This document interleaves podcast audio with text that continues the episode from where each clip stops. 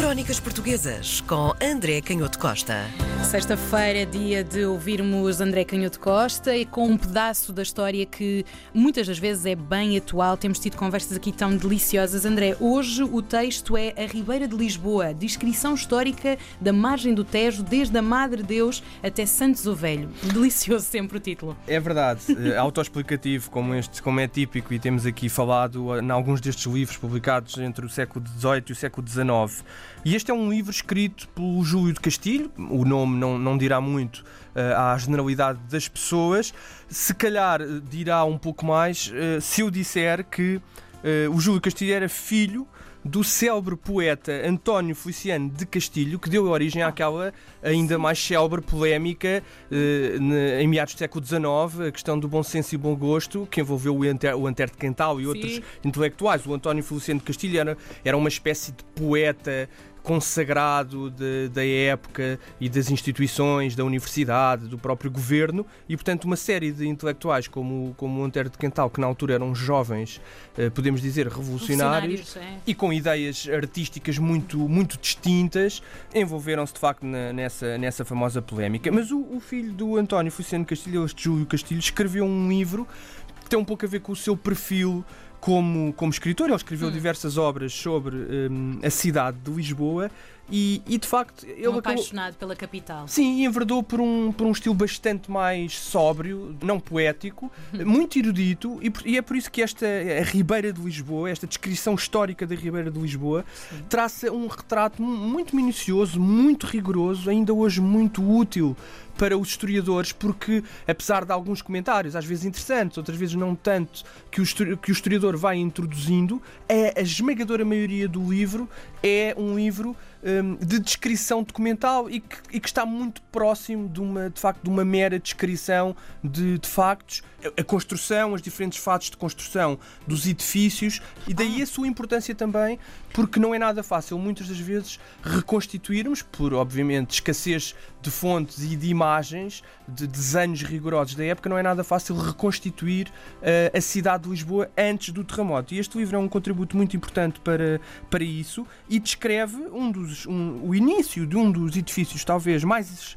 emblemáticos da cidade de Lisboa antes do terremoto e que, hum. e que muito chamava a atenção dos, dos viajantes, que era precisamente uh, o passo uh, da Ribeira construído no terreiro do passo. Sim, sim. Ele começa logo por dizer, aqui lá está, um dos tais juízos uh, históricos, mas que é interessante darmos conta dele. Ele, o, o Júlio de Castilho anota neste livro que o Marquês de Pombal, de forma bárbara, chamou a, a, ao terreiro do passo Praça do Comércio. O Bom, que para esta é mentalidade mais erudita, esta Pegou. ideia comercial era uma coisa um pouco, um, pouco, um pouco estranha, o que dá um bocadinho nota de algumas das grandes discussões hum. de finais do século XVIII e, e que atravessaram todo o século XIX e até a parte do século XX sobre é. a identidade comercial de portuguesa e do que devia ser a política portuguesa, mas depois ele passa rapidamente a falar, enfim, da configuração, da configuração geral do Terreiro do Passo, onde havia ali edifícios muito importantes, a alfândega que recebia todas as mercadorias e onde eram cobrados os direitos, o Terreiro do Trigo, que era um edifício determinante na cidade, sobretudo nesta época, no século XVI, devido ao abastecimento de pão e à capacidade de dar respostas às fomes, não é? Numa época em que a logística era um problema complicado e, portanto, este terreiro do trigo era absolutamente central para evitar situações de fome. Eh, a Casa da Índia, como nós sabemos, é o, o, os grandes armazéns que vão acomodar todas as mercadorias que começam a chegar do, do Oriente uhum. e, claro, a residência real eh, que vai começar a ser construída. Ela era, a, a residência dos reis era na Alcácer, era no Alto de Lisboa, muito perto do, do castelo, castelo do atual Castelo de São, São Jorge. Jorge e é Dom Manuel que quer que uh, a residência real venha para Lisboa, pa, para o meio de Lisboa, uhum. para o meio da ação, onde está a acontecer a ação, onde estão a ser construídos os, os navios, onde, está, onde estão a chegar as mercadorias, e onde, onde estava todo, o comércio. E onde estava o comércio, e isso é, é, muito interessante. Quando se começa a construir o, o palácio, é uma das coisas que muitas, muitas pessoas também conhecem. Agora, quando se construiu o metro, falou-se muito disso, hum. que é o facto de uma grande parte daquela zona da Baixa estar assente sobre estacaria. Isto é muito interessante Sim. porque este livro sobre a Ribeira de Lisboa conta a origem, ou oferece uma, uma explicação para a célebre expressão vai bugiar.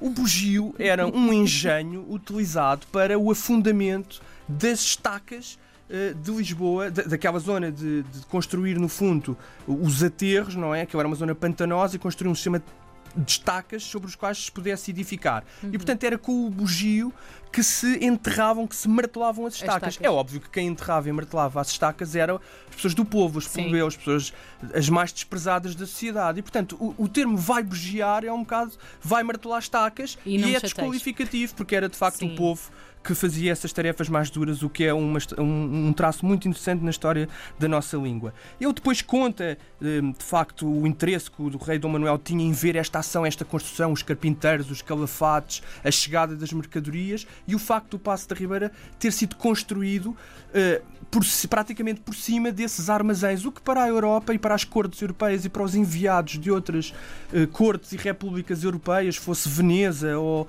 ou, vi- ou- ou viessem eles da Flandres, era muito estranho verem este rei que chamavam Rei Mercador, que tinha construído o seu palácio Em- sobre um sobre, montão uhum. de Sim, mercadorias. a praça dava para o mundo, não é? Com o rio ali junto, os navios Claro, em mas- partida. Mas esta ideia de um rei que constrói o seu palácio em cima do comércio era para o século XVI uma coisa um pouco estranha, porque o comércio estava associado a um, a um, a um tipo de gente um pouco, um pouco manhosa, não é? Para esta, para esta sociedade aristocrática da época, o comércio era uma coisa de gente manhosa. E Ok. estas mercadorias que viam do resto do mundo era igualmente uma coisa eh, mais ou menos exótica. E, portanto, para os aristocratas e para os enviados desses reinos e repúblicas aristocráticas da época, aquilo era, era tudo um pouco, um pouco estranho, esta identidade eh, do rei português.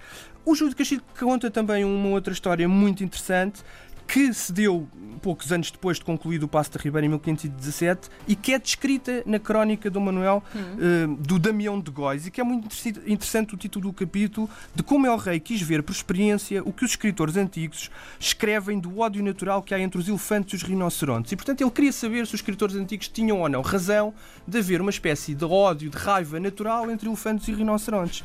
Então, não, havia, incrivelmente, um elefante e um rinoceronte em Lisboa. Havia também dois leões, ao que parece, desde 1498, numa jaula no, no, Passo, ainda no antigo Passo. E, portanto, trouxe o elefante que estava nos taus, junto ao recio, e o rinoceronte, e fizeram ali uma espécie de experiência vendo o que é que acontecia. Parece que o rinoceronte, raivoso, grunhiu e investiu contra o elefante, que era um jovem elefante, mas obviamente um elefante gigantesco. O elefante, é óbvio que perante aquilo, fugiu, forçou uma janela grande com umas, com umas barras, não estava nada interessado em, em ter um encontro com o, Com o com o rinoceronte. rinoceronte e fugiu pelas ruas da cidade perante eh, o, enfim, o choque de, de- dos Lisboetas. E o Júlio Castilho termina esta história com uma nota muito interessante, dizendo que de facto este, o espetáculo era um bocadinho estranho e que é óbvio que o, que o elefante eh, pescava poisada eh, por ser um inteligente animal e no seu, no seu íntimo não tinha ódio, nem a gente, nem a E não percebia de facto o capricho do rei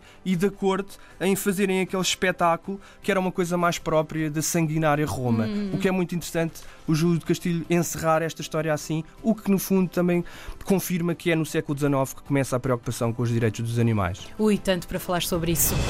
Crónicas Portuguesas com André Canhoto Costa.